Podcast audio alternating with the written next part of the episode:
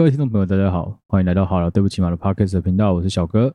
时隔上一次录音，大概又将近有两个礼拜以上的时间了。这一段时间，我的工作是真的非常非常的忙碌。在此同时呢，台湾也基本上，我觉得就是一种很风雨飘渺的状态啊。很久很久没有这种危机感这么强了。自从上次总统大选那种末日感之后，应该是这一次的。危机感是最强的吧？一开始先是缺水嘛，缺水之后又爆发了很严重的疫情。现在台湾的疫情确实也算是蛮严重的。虽然说你老实说，你跟国际的数据比，台湾真的是还好。但我们还是不能轻忽啦，台湾人确实在这方面是真的，我们忽略了很多很重要的事情，包括说勤洗手啊、戴口罩啊各方面的。前一阵子确实台湾人大家也都知道，即使有群聚的情况下，很多人是没有在戴口罩的。现在不用多讲嘛，现在疫情这么严重，基本上政府已经宣导成这样子，我相信也不可能有人敢再出门没戴口罩了。这阵子我们的听众数有很明显的增加，其实我也不知道到底是信还是不信。如果你是新的听众的话，我很推荐你先回头去听听看，有几集的节目很推荐，你可以花时间稍微去听一下。包括前面我跟你只要看到有 feat Mike 的，有 feat Sean Mike，有 feat 我女朋友的这几集，我都很推荐大家去听一下，才可以比较完整的了解我自己所谓的小哥宇宙啊。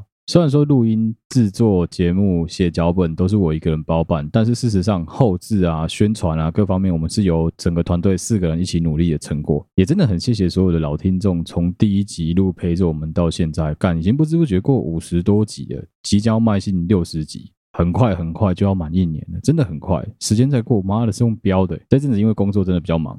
就是忙着自己希望能够晋升的事情，所以基本上是真的没有什么时间去思考说新的脚本啊、新的题材啊、新的内容之类的。要跟各位听众说个抱歉，但是基本上我们的约定我是不会忘记的，每个礼拜都要上一集的内容，我是会尽量想办法维持住。那现在现有的听众投稿，我也只能跟大家说很抱歉，我必须要花点时间来消化这些内容。所以说，如果有新的听众投稿，我们必须要先暂停一下。即使你有投稿，我也必须要花点时间消化。我不希望在没有好好的消化、好好的阅读过你们的听众投稿，就直接把东西念出来，就下一些很奇怪的评论。我觉得对大家都是不公平的。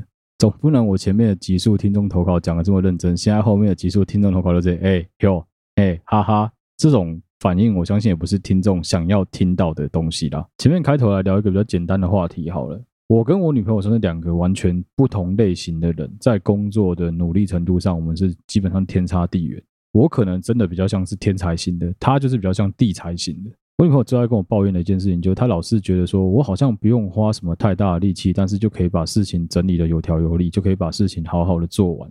但是她觉得自己真的很常发生是事倍功半这种问题存在。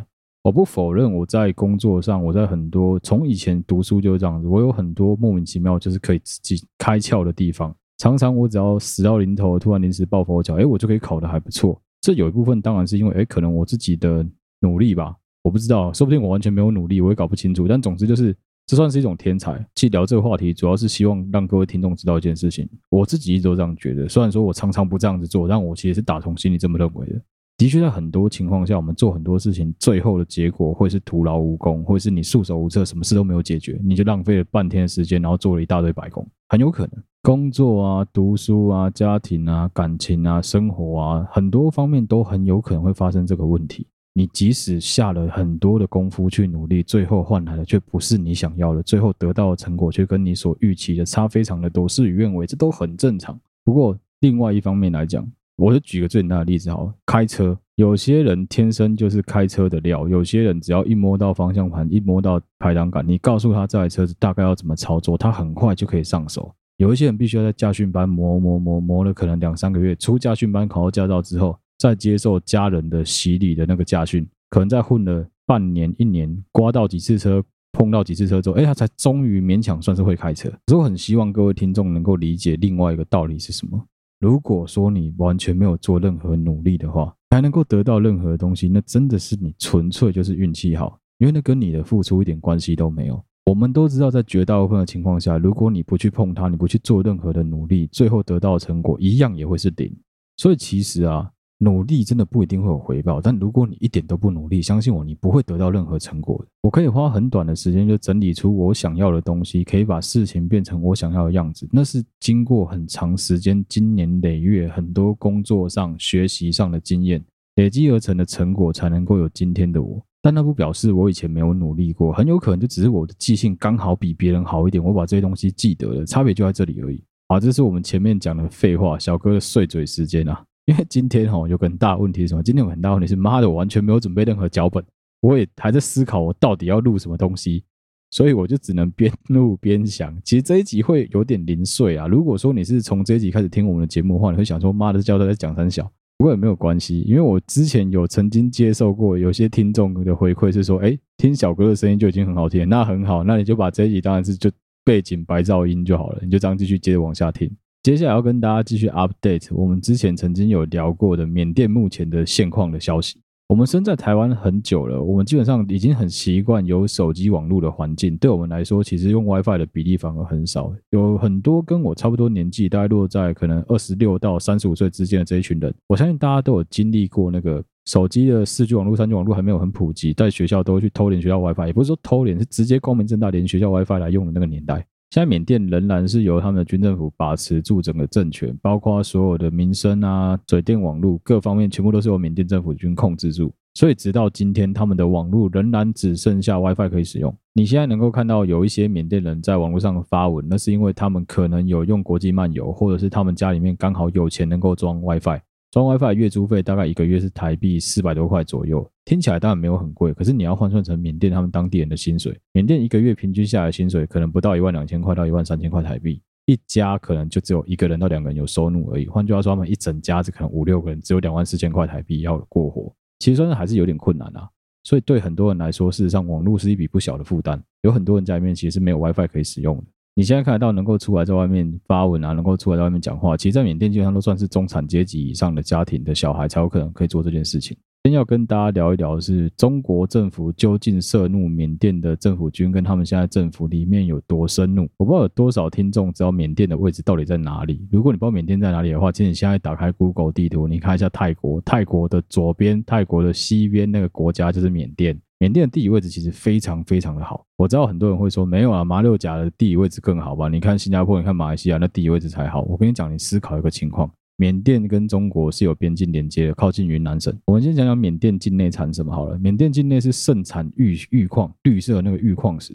缅甸玉矿石啊，在他们国内大概接近百分之八十以上，全部都是外销到中国。有能力能够开采这些矿石的企业，全部几乎清一色都有解放军背景。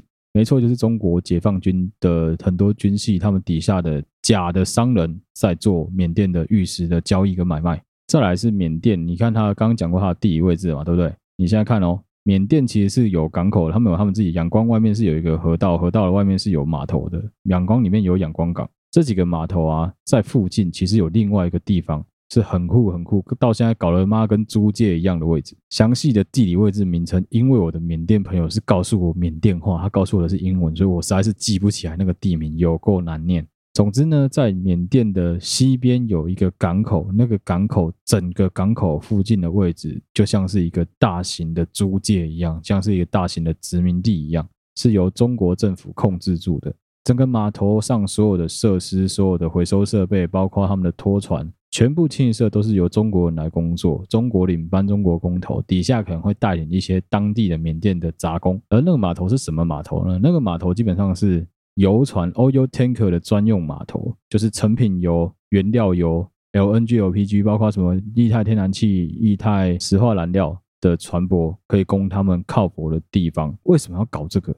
很简单的一个原因，因为中国直接从云南省拉了好几条的超大型高压油管，经过缅甸的山区到缅甸的海边，直接把油透过原油输送的方式直接运进中国境内。其实这件事情早就不是什么秘密了，敢几乎全世界只要有在关心经贸了，很多人都知道这件事情。只是说，因为我们本来对于缅甸这个国家不是很重视，你也不是很了解这个国家，所以我相信有很多人是不知道这件事情的。这差别有多大？一艘超大型满载原油十万吨的超级大的 oil tanker 要从中东开往中国，中间必须行经新加坡、马六甲，再往南海开到中国。不要算从新加坡到中东的航程，我就算从新加坡到中国的这一段航程就好。光这一段至少悠悠天可至少要走八到十天以上的时间。而中国现在找到了一个港口，在新加坡之前，等于中东会先经过缅甸，再下去新加坡。他在经过新加坡之前，直接在缅甸卸货，卸完货之后，利用高压油管直接把油、成品油、天然气、石化燃料直接提炼之后往中国内陆输送。各位听众可以动动你聪明的小脑袋，稍微思考一下，这样子能够节省多么庞大的经济上的成本。很多人会问说：啊，靠北，缅甸就这样子让中国放油管了？哎，对，缅甸就这样子让中国放油管，为什么？因为现在缅甸政府军完全操控于解放军之手，他们的武器系统，他们各方面的教范都是参考中国解放军。到现在，基本上中军政府能够做这种，有个很大的原因，也是因为中国跟俄罗斯在背后打哈欠，他们觉得关我屁事哦。联合国有本事制裁就制裁啊，你要制裁什么？人家也没怎样啊。他现在问题就出在于这里。对于一个国家来说，你一旦享受过了民主，你想要他去开倒车，你想要他回头去走以前军政府独裁的那一条路是非常非常困难的。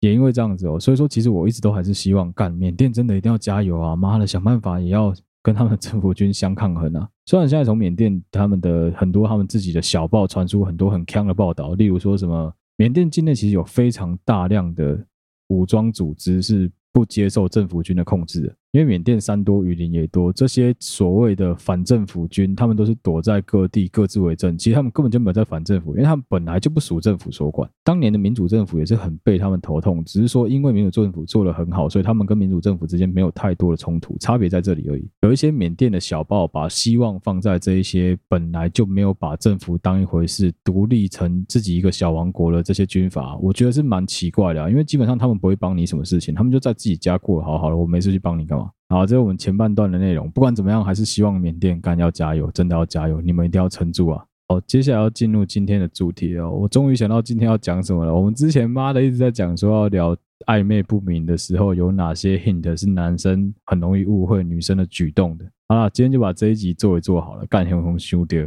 先说我最近又在复习一部很久以前的港漫，这部港漫我也不知道到底会不会画得完啊。敢先讲他妈的那个。《烙印勇士》的作者死了哈，三浦健太郎嗝屁，有够不爽的，我超难过的。好，这不是重点，今天要讲的是另外一部漫画。如果你刚好也对三国有一点点兴趣的话，如果你是个女孩子，但好死不死刚好你对三国有点兴趣，或你是个男生，你是个年轻小男生，你从来没有听过这部漫画的话，我很推荐你去看一看这一部漫画。这部漫画基本上是港漫里面的神作中的神作。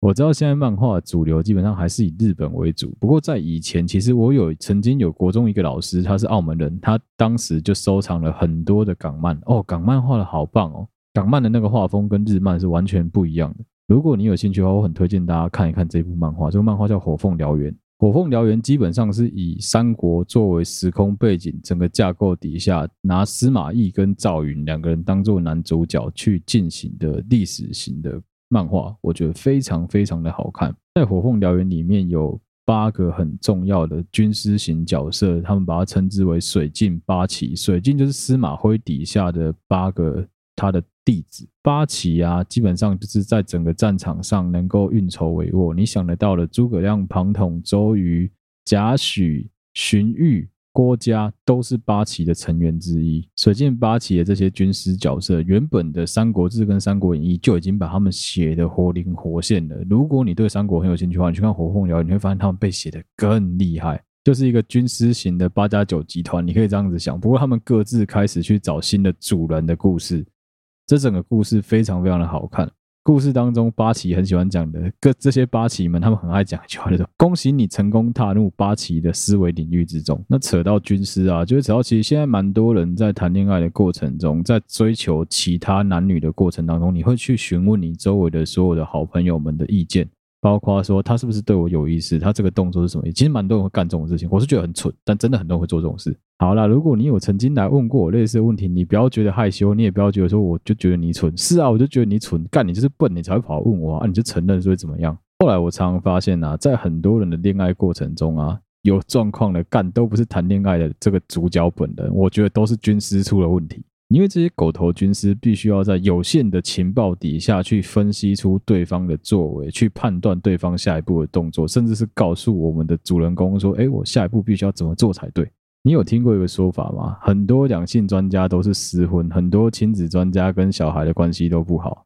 那你怎么会想要去问别人感情上的意见啊？就算是别人提供给你的意见好，那也不能当做是全部问题的答案啊。这一集讨论的仅止于我的个人观点，我当然有跟其他人已经先讨论过部分的内容了，不过大部分都还是以我个人的观点为主。所以说，不要把这一集当成是什么教范啊、圣经之类的东西来听，你一定会后悔。好了，接下来就让我带着大家一起进入我个人的感情上研判别人的行为准则的几个方式，还有大家很常会造成误判的一些案例。好了。第一个男生最常见的问题哦，先讲，我们今天毕竟是一个臭直男节目，所以我们会以男生的角度来讨论这个问题。如果你是女孩子的话，你也可以听听看，你是不是曾经犯过这些问题，导致你周围常常有很多苍蝇飞啊飞，你也赶不走。第一个很常见的问题，男生最喜欢问的第一个问题就是：哎，他愿意跟我一起去看电影呢？会不会这样就是他喜欢我？他是不是对我有点意思啊？男生是种奇怪的动物，男生只要女孩子对他一举手、一投足、一回眸，干男生就会直接转过来问其他男生说：“哎、他是不是对我有意思啊？他对我笑、他是不是对我有意思啊？他跟我说谢谢，他是不是对我有意思啊？”你会不会想太多啊？你妈也常常对你笑啊，早餐店阿姨也常对你笑啊，你家巷口那条狗也常对你笑啊，你怎么都不会觉得他们对你有意思啊？请你先去撒泡尿照照镜，你看看自己长什么样子。如果你长得很像是金城武，你长得很像是吴尊这么帅的话，那 OK，那肯定别人很有可能是对你有意思。但如果不是的话，你好意思吗？认真回答第一个问题好了。女孩子愿意跟你出去逛街、吃饭、看电影，她到底是不是对你有意思？这个问题的答案非常的复杂。这个问题的答案要从几个层面来判断。如果单纯要我回答这个问题的话，很抱歉，我回答不出来。因为这件事情必须从整个脉络来寻找，说到底他是不是对你有意思。所以一旦有人问我说：“哎，他要跟我去看电影，他是不是对我有意思？”的时候，我都会先问他很一大串的问题。最简单的例子是什么？最简单的例子是，他跟你看电影的过程中，你们有做哪些不一样的互动吗？还有一个就是，到底是谁主动约对方出去的？如果是你整天在那边约人家出去，人家说不定只是想说：“好啦，好啦，好啦，给你一个机会，人情义理上让你表现一下，就这样子而已。”如果是这样子的话，你的机会大概只有十趴吧。我以前最常听到狗头军师的说法，就是说：“哎，都出去约会，你一定要把握机会牵他的手，你一定要把握机会用手背去碰手背碰碰看，说不定碰到就有机会可以牵手。”大哥，你们不是高中生哦，这一套真的一点用都没有，千万不要随便用这一套。现在性骚扰防治法很严哦。当然，我们可以讲另外一个方向是，如果今天这个女生是主动愿意约你说：“哎，我想要看一部电影，没有人要跟我去，你要不要陪我一起去？”在这边听起来，我跟你讲，我不知道他对你有没有意思，但他对电影是蛮有兴趣的啊。他肯定是对电影很有意思，所以他才会想说：“哈哈，还是找个人陪他一起去看好了。”不过，如果女生释出讯息告诉你说她要跟你一起出去做一件事情的话，请你先想清楚，你们到底是一起做这件事情呢，还是只是单纯的看电影？他是要你陪他去看电影呢，还是说我们一起去做一件事情？这有非常大的差别啊！陪他干，陪他有很多种啊，干你就只是一个仆从，就是个随从。他去逛街，你帮他提东西，干不好意思，你们两个这个他妈哪里有暧昧关系，并没有成立这件事情，好不好？我们就以看电影这件事情来当做是一个约会上的实例好了。从看电影的过程中，就可以推敲出很多很多的细节。举个最简单的例子，延伸出来的问题是这样子：延伸出来的问题是，哎，他在看电影的过程中跟我一起吃同一盒爆米花，哎，他是不是喜欢我啊？对啊，对啊，早餐店阿姨也喜欢你啊，公车司机也喜欢你，你妈也很喜欢你啦。我已经问过太多女生这个问题的答案了。如果说她跟你共吃一盒爆米花，很有可能纯粹只是她一个人吃不完那一盒爆米花，她怕胖。但今天延伸出来另外一个有趣的话题是，如果说你们在看电影的过程当中有了很多不一样的互动，我跟你讲，这些互动就很有可能是对方对你释出的善意讯息了。只要这些互动出现，相信我不出三个月，兵不血刃，你可以拿下对方。但如果没有这些互动出现的话，请你把自己打醒，再努力，加油，OK？这些暧昧的举动分别是什么呢？举几个例子来说好了。我曾经听过一个例子是，女孩子直接主动去喝男生手上的那一杯饮料。在这情况下，有几个个性上的东西要参考。第一个是这个女孩子是不是对所有人都这样？她是不是本来就很大辣辣的？她本来就是对所有人都是，哎，她想喝她就喝，她想吃她就吃。如果说她是这种有一点点带着娇蛮的小霸王心态的，我跟你讲，那就不一定。但如果不是，他会主动的说：“你的饮料能不能让我喝一口？”我跟你讲，他绝对对你有意思。另外一个很常见的 hint 是什么？另外一个很常见的 hint 是，你们两个人一起去看鬼片的时候，他会在那边装作很恐怖，接着就往你身上靠比较近。如果是在你坐得很正，你都没有故意往他身上靠的情况下，他主动往你身上靠，相信我，不管他对你有没有意思，至少他对你是没有什么防备心的。身为一个常当人家狗头军师的狗头军师啊，在这方面的例子我他妈听太多了。除了看电影之外，如果是怎么逛街吃饭呢、啊？哦，刚我跟你讲，逛街吃饭更明显。逛街有很多的情况，女生只是缺一个条幅而已，女生只是缺一个工具人而已。我还曾经碰过有复合式约会，就是逛街吃饭看电影一整套的。我遇过有一个朋友，他很好玩，他跟他一个很喜欢很喜欢女孩子去约会，约会的过程中，他们有一起去逛街，有一起吃饭，还有一起完美的把一场电影看完了。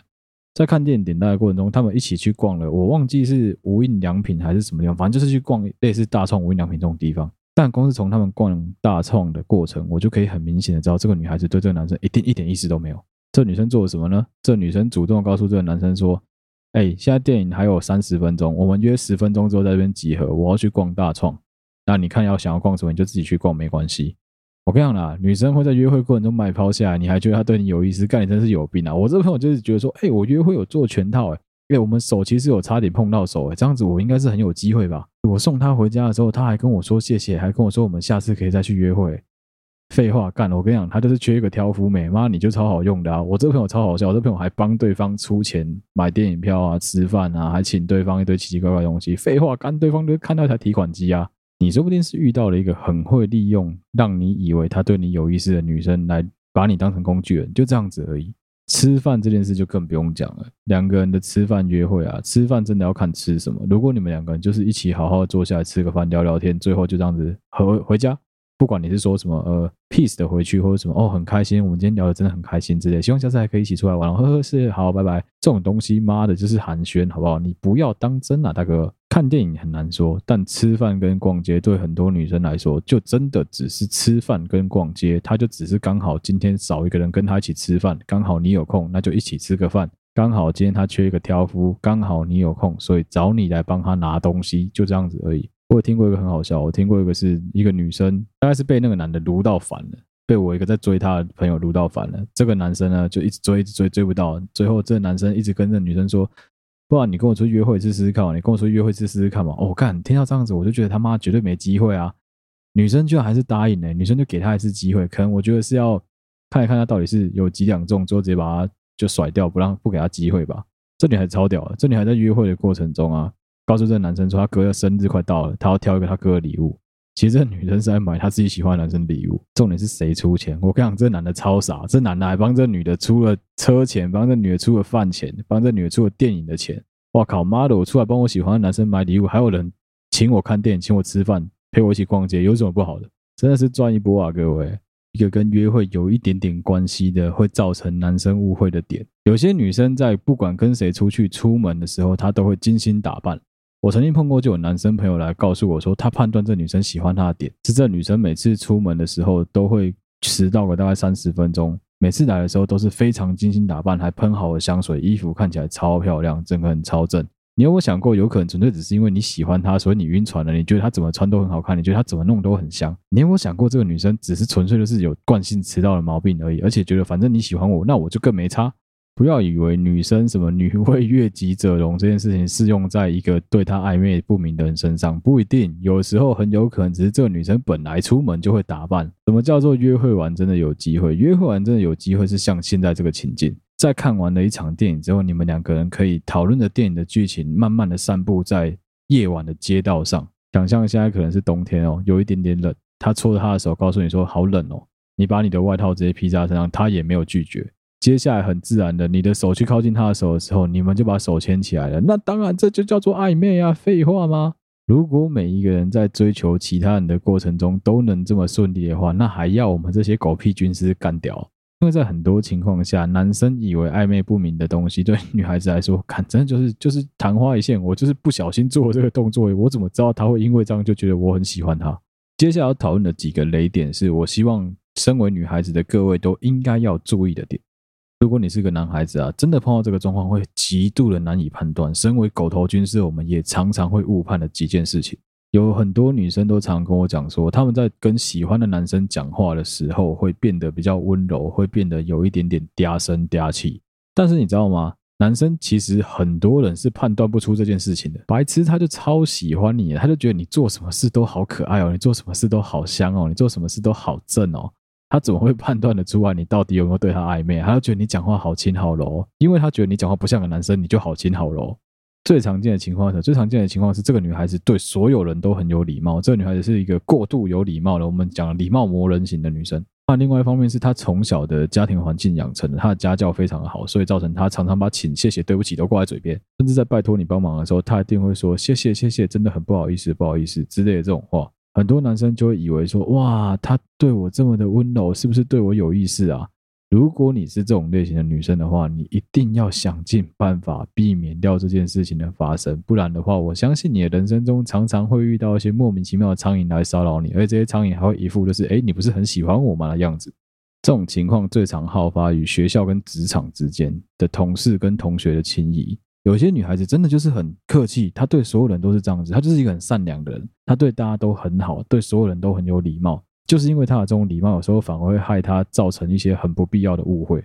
除了有礼貌之外啊，还有另外一个更深一级的、更进阶的，这个也是让我们这些狗头军师极度难以判断的情况。如果你是这样子类型的女生的话，你更要小心，更要保护好你自己。什么样的类型呢？很会称赞别人，很会赞美别人的女孩子，有的人真的很厉害哦。她就是从小就养成这个习惯了。她看到别人在某一方面很优秀的时候，她会很自然而然的去鼓励那个人说：“哦，我真的觉得你的图画的很好，诶，你可不可以教我怎么画的啊？哦，我真的觉得你的歌唱的好好听哦，你可不可以告诉我你是怎么练习的？”我跟你讲，他有可能是打从心里的佩服你，打从心里的觉得你这件事情很厉害，但不表示他就因为这样子对你有好感。可是真的，对于我们这些臭男生，对我们这些狗头军师来说，妈的有够难判断这个标准在哪里。对所有人都过度的有礼貌啊，干真的很危险啊！有时候真的身为女孩子吼，要稍微的懂得修饰，懂得保护自己，不要把一些不必要的情感流露给陌生人知道。常把笑容挂在嘴边当然是好事，但是不要随便对男生笑。你随便对男生笑，干这些疯子真的很容易会误会，这些苍蝇真的很容易会误会。哇，他对我笑诶。另外一个让我们这些狗头军师最最最难以判断的情况是什么呢？是这个女孩子自己本身就是有意识的想要让这个男生以为自己喜欢她哦，这一点绝对是我们这些狗头军师的最大敌人了哦，真的是完全没有判断的依据，因为这些女孩子真的很厉害。当然还可以，还是可以，我觉得还是可以从一些很细节的东西判断得出来。一个最简单的理由就是什么？当这个女孩子跟你的条件非常不对等，或者你平常都追不到这个等级的女孩子，但是你突然间很容易的能够跟她出去约会，能够跟她暧昧，甚至跟她曾经发生过性关系的话，你绝对要小心，干这家伙是不是怪怪的？当事情进行的太顺利的时候，你就必须要先回过头暂停一下，停下来思考一下，我是谁？我在哪？我怎么在这里？我在这里干什么？暧昧这件事情啊，是两个人都觉得暧昧才叫暧昧。你一个人在那边觉得暧昧，那不叫暧昧，那就是痴汉，那叫单恋。不要觉得说那样就是暧昧。很多事情啊，判断的依据其实是要从大量的脉络、大量的资讯去做参考的。就很像你在收集各种各样的情报一样，你不可以从单一的一件事件就来判断说这个东西到底对你是有敌意还是没有敌意，对你是有好感还是没有好感。最后讲一个比较正面的例子啊，我自己的一个很好的朋友。他都把我叫师傅，我都把他叫徒弟的一个小家伙。哇，他之前真的是万年处男啊，处男处到爆，处了很长一段时间，都已经手差点要一一掌一掌寒冰掌，一掌火球术，差点要冒出来的大小魔法师了。他在国外读书工作，他在读书工作的过程中认识了，有机会其实可以认识好几个也是华人的女孩子，但是真的每次都差临门一脚，因为他每次都听我们这些狗头军师的话，在那边瞎鸡巴搞。他同时就有两三个军师在给他任何奇奇怪怪的意见。有一次，他还跟一个女孩子也是处于一个非常暧昧的状态，他们算是各自住在各自的房子里面啊。这个女孩子动不动就会到他家去，一起研究一些 code 啊，研究一些读书研究的东西。两个人也会一起吃饭，也会一起玩耍，甚至会聊这个女孩子感情上的事情。他也会告诉分享给这个女孩子他自己生活上的一些乐趣。其实，在那当下，以我的判断啊，我自己就想法很简单，我直接给他一个指令，我跟他说：“你什么都不用管，你就。”照着你自己的想法去做就对了。你喜欢他，你想怎么做你就怎么做。到头来，真的，我们这些狗屁军师讲的都是干话啊。人家 follow 他自己的想法，照着他自己的，跟随他自己的心去走，妈的，马上就把到手了。女孩子都已经多次单独来你家，你也多次单独去他家，你们两个这样子还没有在一起，你们两个都可以靠在一起看书，都可以依偎在一起，你们还没有交往，我只能说你也是蛮木头的啦。这种机会不是天天都有啦。如果说女孩子连肢体都不让你碰触的话，请你不要主动去碰触女孩子的肢体，这件事基本上就已经构成性骚扰了。有一些很高级的女孩子，她们很聪明的点就在于，她们会去透过一些简单的肢体触碰，让你去吃她的豆腐，吃到她的豆腐之后。透过这件事情，让你觉得说他好像对你有意思，来达到一些他自己想要取得的目的。当然了，我们不可以去否认人家拿暧昧来当武器，你也是心甘情愿的嘛。确实有一些人在处理暧昧这个情愫上面是比较得心应手，他也比较容易能够去判断人家到底是不是真的喜欢你，人家到底是不是真的对你有好感。但是其实对大部分男生来说，这一点真的是非常的困难，更何况是我们这些在旁边只负责煽风点火、隔岸观火、隔岸观虎斗的这一群狗屁军师。我只能说。与其相信我们讲的鬼话，吼，真的不如多花点时间付诸实际的行动，比较实际啊。另外一个很重要的观点是说，男生啊，真的不要老是喜欢在那边问人家，你觉得嘘寒问暖很棒，你觉得你很暖，可是其实对女孩子来说，女孩子觉得干你屁事而已。真的不要再照三餐去问女孩子说吃饱了吗？要睡了吗？你洗澡了吗？你会，你有时间倒不如多关心你爸妈吃饱了没？真的啦。我也是最近发现，其实有一些女生蛮厉害，她们有自己的一套来处理这些她们身边的苍蝇。一个最简单的例子，在一个被迫的情况下，她加了对方的赖之后，对方可能会开始跟她嘘寒问暖，开始跟她寒暄，开始跟她打哈哈。很多女孩子的处理方式，我觉得就非常好。最基本就是嗯嗯哦哦，回得很敷衍。既然你可以在聊天软体的世界里面做到敷衍的这件事情，为什么在现实世界必须要表现得这么虚伪？必须要表现得好像你很担心他会攻击你一样？其实我们都知道这个世界没有这么复杂，有时候很麻烦的地方就在这边。这些单纯的、纯粹想冲撞的男生，真的就会因为你的一个眼神，让他以为自己是有希望的。那就更不用提你没有跟他刻意保持距离的情况下，会发生哪一些很麻烦的事情。啊，这就是我们今天的内容了。希望对男生对女生多多少少都能够有点帮助啊！啊，我也希望你们这些男生，我们都一样啊，男孩子吼，不要老是喜欢听别人的意见啊。有时候你自己的意见比较重要了。身为一个男生，真的没有主见哦，最后会发生很多很麻烦的情况。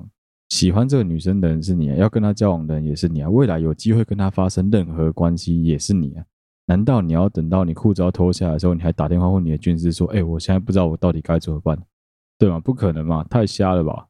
好了，今天的节目就到这边啦，谢谢大家收听。我一样啦，会尽量保持每个礼拜三的早上八点会上新的集数，会上新的节目内容。如果你喜欢我们好了，对不起嘛，我的 podcast 的话，欢迎你到我们的 Facebook fan page 或是到 Instagram 去按赞追踪，有任何最新消息都在那边发布。如果你有任何的素材投稿故事想要分享给我们的话，现在都还是可以投稿，虽然我必须要花点时间来消化，不过我们还是很欢迎你投稿给我们。有任何主题想要听我本人来跟你分析，来跟你分享我自己个人的经验的话，也欢迎你投稿告诉我们。如果你使用的是 Apple Podcast，拜托大家帮我们五星按赞，也可以顺便留言分享，告诉我们为什么你会这么支持我们的节目。谢谢大家的收听，我是小哥，我们下期再见啦，拜拜。